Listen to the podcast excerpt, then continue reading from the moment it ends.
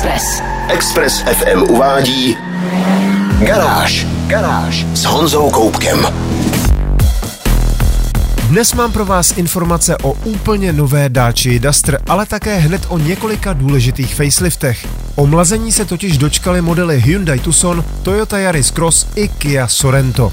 Ze všeho nejdřív ale otestuju jeden z posledních pravověrných sportáků s atmosférickým benzínovým motorem, druhou generaci Subaru BRZ. Já jsem Honza Koubek a vítám vás v garáži na Expressu. Garáž. Na Express FM. Test mezi plynu. Pokud existuje nějaký model, na kterém se dá demonstrovat, že automobilka naslouchá svým zákazníkům, je to právě druhá generace Subaru BRZ. V tomto případě jde navíc o automobilky dvě, protože i v druhé generaci má BRZ téměř identické dvojče v Toyotě GR86.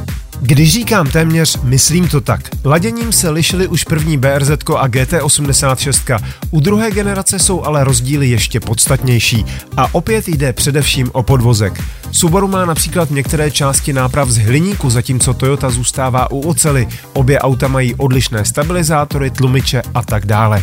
I v první generaci působila Toyota trochu chuligánčtějším dojmem, zatímco BRZ bylo dospělejší, odladěné trochu jemnějším způsobem. Druhá generace ale tento rozdíl ještě prohloubila. Nechápejte mě špatně, Subaru BRZ je pořád výsostně hravé auto a když ho k testu dostanete koncem listopadu na téměř vypotřebovaných letních pneumatikách, platí to ještě víc. Jezdit s tímhle autem v mírném driftu je vlastně velmi snadná záležitost, pokud aspoň trochu víte, co máte dělat. A pokud nevíte, neexistuje snad auto, které by vás to naučilo lépe. Mantrou tohoto modelu je totiž vyváženost. Abych se vrátil na začátek, automobilky skutečně naslouchaly stížnostem majitelů první generace a téměř všechny se jim podařilo v druhé generaci vychytat. Auto sice pořád nemá kdo ví kolik výkonu, ale motor byl převrtán na 2,4 litru a výkon stoupl na pěkných 234 koní. Zároveň se nějak zásadně nerozšířily pneumatiky, takže stačí trochu utáhnout stopu a zároveň se opřít do plynu a už dáváte na volantu kontra. Malý sporták má tuhý, ale nikoli v tvrdý podvozek. Na špatném povrchu moc dobře všechny jeho nedostatky cítíte, ale to k takovému autu zkrátka patří. Točivý moment se zvedl o celých 20% na 250 Nm a při jízdě je to velmi často znát. Použitelnost a pružnost BRZ se zlepšila v drtivé většině běžných situací. Jestli je i něco, co se naopak zhoršilo, to vám prozradím za malou chvíli. Test mezi plynu. Posloucháte Garáž na Expressu a já testuju fantastické Subaru BRZ. Malý sporták má sice zadní sedačku, ale živého člověka, který oplývá i dolními končetinami, tam neposadíte. Je to spíš polstrovaný odkládací prostor pro vaší tašku. Zbytek interiéru je velmi podobný první generaci. Ano, je tu přehlednější digitální kokpit, ale některé plasty působí zastaralým dojmem, stejně jako grafika systému infotainmentu. Apple CarPlay lze připojit výhradně přes kabel a odkládacích prostorů v interiéru není kdo ví jaké množství. Jenže všechny tyhle drobné nedostatky autu rádi odpustíte, protože je prostě zcela zjevné, že peníze na facelift šly do techniky motoru a podvozku a o nich celé Subaru BRZ je především. Dokonce i každý detail na karoserii je přísně funkční. Na zadních světlech najdete malé výstupky, které ale mají svůj aerodynamický význam a průduchy na předním nárazníku a výstupy vzduchu za předními blatníky jsou také funkční. Žádné zaslepené bříšky tu nenajdete. Pro lidi běžné postavy je tu i skvělá pozice za volantem a perfektní nové sedačky. Já mám ale téměř 2 metry a tak bych potřeboval sedadlo tak o 2 až 3 cm níž a volant o 5 čísel blíž k tělu, abych měl polohu také naprosto skvělou. Vlastně jediným závažným problémem tohoto auta je fakt, že už se ve specifikaci pro Evropu přestalo vyrábět. A tak máte poslední šanci koupit si jeden ze skladových kusů, kterých do Čech naštěstí přijelo výrazně víc, než jsme původně čekali. Z finálních 250 kusů jich ještě pár desítek zbývá. Všechny jsou ve stejné výbavě a garantuju, že za milion a 30 tisíc korun neseženete jiné sportovní auto s manuální převodovkou, pohonem zadních kol a charakterním atmosférickým motorem, které by se BRZ alespoň vzdáleně přiblížilo. Některé ze zbývajících kusů mají automat a jsou tudíž o 50 tisíc korun dražší, ale o tom třeba až někdy příště. Tohle je auto, u kterého víc než kdy předtím platí kupujte, nebudou. Minimálně už nebudou v Evropě a to nikdy. Moje další postřehy z testování uvidíte ve videu na www.garage.cz. Garáž s Honzou Koupkem. Přestože současná generace modelu Hyundai Tucson je na trhu jen lehce přes tři roky, automobilka už nyní představuje facelift, který se v prodejnách objeví už na jaře příštího roku. Je pravda, že byly zatím odhaleny jen fotky verze pro Jižní Koreu. Ta evropská vyráběná v moravských Nošovicích se teoreticky může lišit a dočkáme si ji až po novém roce. Změny by ale neměly být, alespoň co se týče karoserie, nijak zásadní a tak se můžeme těšit na mírně změněnou masku, ve které nadále najdete zapuštěné světlomety jen v trochu jednodušším provedení. Nové budou i nárazníky a kryty blatníků a Prahu. Tucson dostane i litá kola nového designu, ovšem celkově se dá říct, že změny budou jen lehce evoluční, modernizační a faceliftovaný Tucson si s jiným modelem rozhodně nespletete. Výrazně větší změny ovšem čeká interiér, kterému dosud dominoval čtyřramenný volant se zdůrazněnými příčkami a velký oddělený displej infotainmentu na středové konzole. Fotografie nového interiéru ale prozrazují, že se designéři vydali cestou minimalismu a zjednodušování. Volant bude nově tříramený, středová konzola ustupuje a splývá s novou výrazně horizontálně členěnou palubní deskou. Lišta obsahující výdechy ventilace se táhne doslova ode dveří ke dveřím. Původní digitální kokpit byl směrem ke středu vozu rozšířen o obrazovku infotainmentu a pod ní je oddělený panel ovládání klimatizace, hlasitosti a dalších důležitých funkcí. Jaké změny nastanou v nabídce motorizací a zda vůbec došlo k nějakým technickým změnám, zatím není jasné. Dozvědět bychom si to měli začátkem roku 2024, až bude odhalena evropská verze faceliftovaného Tucsonu. Fotky jeho korejské verze si ale už teď můžete prohlédnout na garáži.cz. Garážové novinky Na Express FM. Posloucháte Garáž na Expressu. Po prvotním úniku fotografií byla oficiálně představena nová v pořadí už třetí generace vozu Dacia Duster. Oblíbený malý a prostý crossover, který si na nic nehraje a vždycky byl především houževnatým pracantem, ovšem dospěl do nové, módnější, avšak nikterak moc překvapivé podoby. Modernější design naznačený už v konceptu Bigster zaujme hranatější téměř vertikální přídí s denním svícením ve tvaru položeného Y, na bocích zaujmou hranatější blatníky, vertikální pruh na přední hraně dveří a celkově sebevědomější postoj. Nový Duster bude jen o 2 mm delší než ten současný, ale uvnitř má být znatelně více prostoru. A to jak co se týče prostoru pro nohy zadních cestujících, tak volnou šířku na předních sedadlech. Zvětšil se i otvor do zavazadlového prostoru, nakladací práh je níž a kufr se zvětšil na 472 litry. Jinými slovy, designéři se snažili nejen o styl, ale také o lepší praktičnost. Uvnitř auta se můžeme těšit na zcela novou a výrazně modernější palubní desku.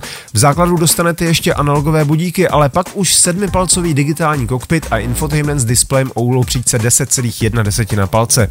Samotný systém je zcela nový, má lepší konektivitu a rozšířena bude i nabídka jízdních asistentů.